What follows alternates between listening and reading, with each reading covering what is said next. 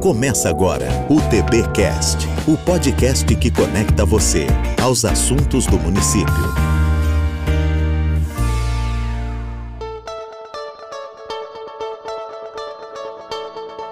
Olá, tubaronenses!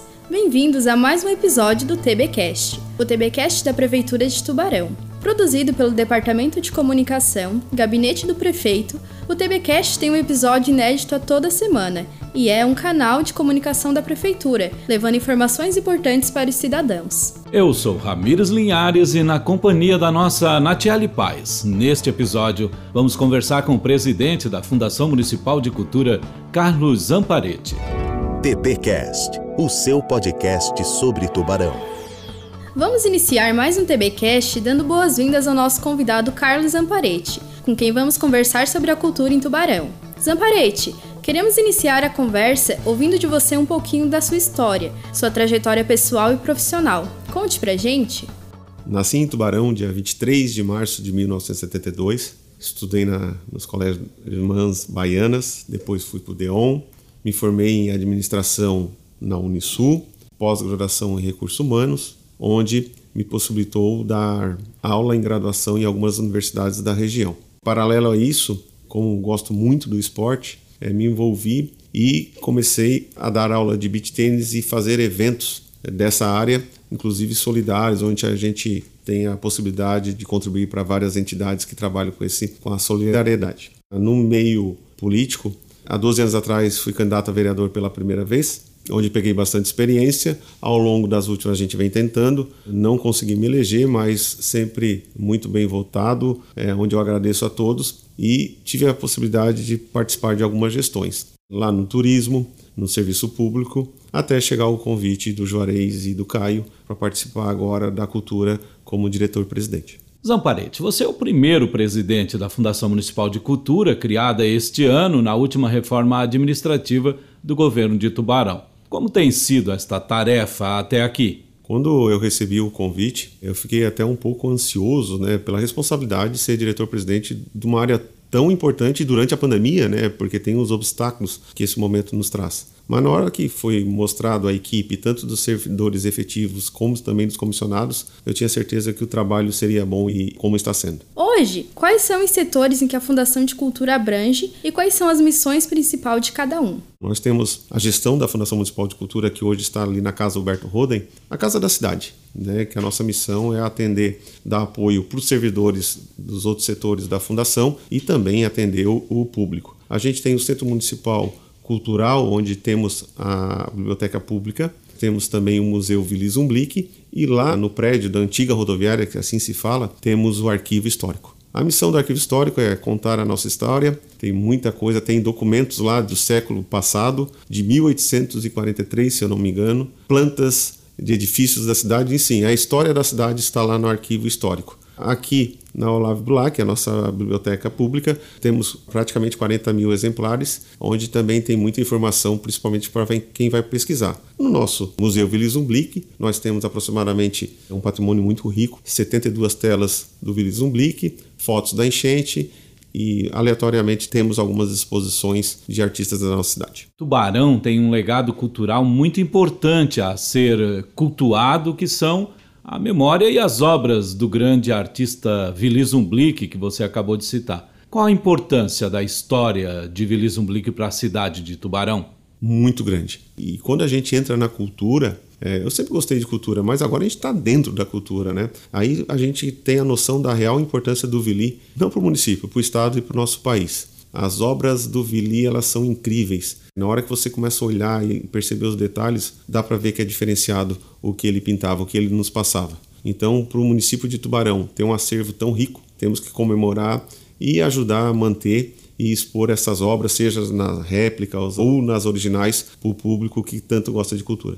O Museu Willy Zumblick, que funciona no Centro Municipal de Cultura e que abriga parte do acervo do artista, em virtude da pandemia, acabou ficando um tempo fechado. Hoje já temos a volta do público ao local e como está o processo de reorganização legal do museu? Temos sim, ficou um período fechado e eu sempre falo, o artista gosta de se apresentar, mas o meio, que são os servidores, também estavam ansiosos para que voltasse a atender o público. né? Então a gente fez toda uma organização no mês de junho, julho, para a volta no mês de agosto, claro, atendendo os procedimentos sanitários que são exigidos. E hoje a gente atende ali de segunda a sexta-feira, do meio-dia às vinte e duas horas, é, tudo com um horário programado, agendado para não ter aglomeração. A Biblioteca Pública Olavo Bilac, que faz parte ao Centro Municipal de Cultura, também está nesse horário. Sobre a organização, está nos planos é, a contratação de um museólogo, mas devido à lei emergencial do governo federal que os municípios que receberam algum tipo de auxílio não poder É, contratar, nós estamos esperando passar esse período para realmente contratar um museólogo, porque é extremamente importante para o Centro Municipal de Cultura e principalmente para o Museu Willy Zumblick ter um profissional específico nessa área para poder atender melhor o público e também cuidar melhor das telas. O Arquivo Histórico Amadil Vitorete, que funciona junto à antiga rodoviária, você já falou aqui, é também um setor importante da cultura de Tubarão. Como está o acesso da população ao local? As pessoas têm aproveitado aquele espaço? Como funciona hoje? Como o Centro Municipal de Cultura, as visitas também são agendadas e o importante ali é o espaço físico que nós viemos dando nos últimos três meses. A gente reformou a parte do telhado, que tinha problema de goteiras, é, com aquele vento forte que deu. Estamos pintando por dentro e também, há três meses atrás, a gente começou uma reforma pelo telhado, agora a gente está fazendo toda a pintura externa e o acervo está sendo restaurado, capitaneado lá pela Rosimere Galvani e toda a sua equipe, que está fazendo um brilhante trabalho nessa restauração. Nessa segunda-feira, estamos encerrando a Semana Cultural, que celebrou os duzentos anos do nascimento da heroína Anita Garibaldi. Como foram as celebrações? A gente encerra a Semana Cultural Anita Garibaldi nessa segunda-feira, só que o cronograma do bicentenário da Anita ela começou para nós lá em maio. E mesmo com todas as adversidades da pandemia, conseguimos, graças à ajuda de toda a equipe da Fundação Municipal de Cultura, vencê-los. O saldo está bem positivo, a gente recebe é, algumas informações, claro que algumas coisas a gente pode melhorar. Então, nesta segunda, a gente encerrou a Semana Cultural Anita Garibaldi, mas também o cronograma do bicentenário da Anita Garibaldi começou para nós lá em maio.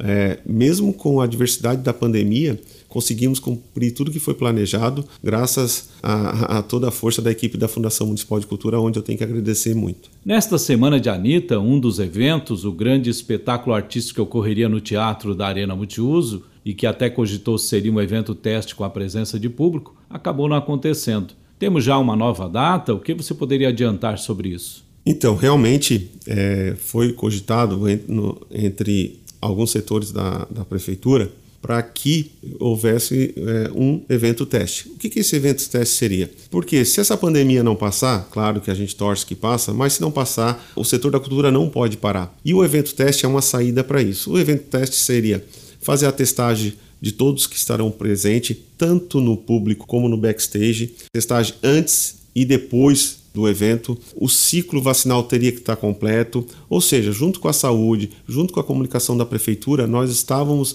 planejando um evento seguro para todos. Mas devido ao momento da pandemia, da variante Delta, se achou melhor cancelar esse evento e passar para setembro, que é a data mais é possível, é vinte e seis de setembro, porque aí já tem a comemoração do aniversário do Willy, então a gente está tentando encaixar essas duas datas. A Fundação de Cultura hoje está sediada onde? E qual a estrutura que tem? Ainda há uma ligação com a Fundação de Educação, a qual a cultura era ligada? A gestão da fundação está na Casa da Cidade, Casa Alberto Rodem, compõe a Fundação Municipal de Cultura, onde temos a Biblioteca Pública Olavo Bilac e o Museu Willy Zumblick e o Arquivo Histórico lá no antigo prédio da rodoviária. É, ainda temos ligação com a educação, porque já o nosso orçamento, a nossa contabilidade e ainda permanece lá na Fundação Municipal de Educação. Mas só temos que agradecer porque é como se a gente tivesse com orçamento na nossa fundação. A gente tem um apoio muito grande do professor do Maurício e de toda a sua equipe. Zamparetti, como você avalia a situação dos trabalhadores da cultura, que, como alguns outros setores, ficaram sem trabalhar em boa parte do período em que estamos vivenciando a pandemia? Já há um retorno efetivo dessas atividades? Bem, a gente, momento muito difícil, vários setores foi prejudicado pela pandemia, mas com certeza o setor cultural foi um dos mais, né? Tivemos a Lei Aldir Blanc, que conseguiu dar um auxílio a esses trabalhadores da, da cultura, né? E é onde a gente tem que parabenizar a então gerência da cultura, que conseguiu abrir o edital, contemplar cento e cinquenta e oito trabalhadores de C P F, que é individual, e mais sete C N P Js. É, a gente tem que parabenizar porque alguns municípios nem conseguiram abrir o edital, era muito burocrático. E a equipe da gerência do ano passado deu um show nisso, conseguiu abrir e agora, inclusive, estamos prestando conta disso, né, com vídeos no mix cultural, onde mostrou a toda a região os trabalhadores da cultura. Poderia ser mais? Poderia, mas é, o governo federal liberou essa verba e a equipe da gerência conseguiu chegar lá no final, que foi na mão dos trabalhadores da cultura. A Biblioteca Pública Olavo Bilac, também ligada à Fundação de Cultura, realizou na semana passada uma ação importante levando livros sobre a vida de Anita aos estudantes de algumas escolas públicas municipais. Como foi essa ação? E aproveitando, como tem sido o funcionamento da biblioteca? É por isso que a gente agradece, né? A cultura é, e seus eixos, nós como gestão, tanto a biblioteca como o Museu Willy Zumblick, como o Arquivo Histórico, eles nos procuram querendo fazer parte do trabalho, querendo é, se oferecer e oferecer algo mais para a população. Nesse caso específico, a bibliotecária Ana Paula nos procurou com essa ideia que de, desde o início nós já gostamos e abraçamos da importância de levar a Anita para a escola. Na semana passada a gente começou a entrega desse livro nas escolas, onde as crianças vão poder ter mais um pouquinho de Anita Garibaldi. Outra iniciativa importante da Fundação de Cultura é o programa Cultura em Casa, que tem oportunizado ações na área, ali junto à Casa da Cidade. Fale mais para a gente sobre este programa. É o primeiro projeto oficial da Fundação Municipal de Cultura. Ele nasceu com algumas ideias, somando algumas ideias. A primeira era, até conversando com o prefeito de Juarez, né, que gosta muito de cultura, a importância de resgatar o Palacete Cabral, a Casa da Cidade, porque se a gente voltar muito tempo atrás, ali na Praça Pericamizão era onde a comunidade se confraternizava. E a gente chegou assim, ó, vamos voltar como era antes. Tinha isso. Fomos procurados por alguns artesãos que queriam ter um espaço e também por alguns artistas que queriam expor a sua arte. Juntando todas as ideias, foi criado o projeto Cultura em Casa. Por que Cultura em Casa? Casa por ser ali na Casa Alberto Rodem, na Casa da Cidade, e principalmente, onde é que o artista faz a sua arte, onde é que ele faz, ele expõe os seus produtos, inicia os seus produtos? Em casa. Então, Cultura em Casa é o primeiro projeto oficial da Fundação Municipal de Cultura. Zamparetti, muito obrigado por ter conversado hoje com a gente, destacando e detalhando diversos assuntos ligados à cultura aqui na nossa cidade. Fique à vontade para suas despedidas e para falar algo que por acaso tenha escapado nossa conversa. Não escapou nada, né? As perguntas muito pertinentes à, à pasta da cultura. É só, para finalizar, agradecer ao prefeito Juarez, ao Caio, da confiança em me colocar num cargo tão importante, com tanta responsabilidade. Mexer com cultura não é só entretenimento, tem outras coisas embutidas, e agradecer principalmente a equipe da Fundação Municipal de Cultura, que está dando todo o apoio para que o trabalho eh, esteja nesse nível. Eh, como eu sempre digo, sempre vão tentar melhorar, mas eh, a gente sente que o trabalho está sendo bem quisto pela população de Tubarão. Mais uma vez, nossos agradecimentos ao presidente da Fundação de Cultura, a Nathalie, que esteve aqui com a gente, e assim estamos chegando ao final do nosso episódio de hoje do TBCast. A você que nos ouve, muito obrigado pela preferência e continue ligado no nosso podcast, que pode ser acessado no portal da Prefeitura ou nas plataformas de áudio. E se quiser comentar ou fazer alguma sugestão sobre o nosso trabalho por aqui, é só utilizar as redes sociais através dos perfis oficiais do município. Obrigado a todos. Semana que vem a gente volta com mais um assunto interessante sobre a nossa querida Cidade Azul, aqui no TBCast. Até lá! Esse foi o TBCast, o podcast da Prefeitura feito para os tubaronenses.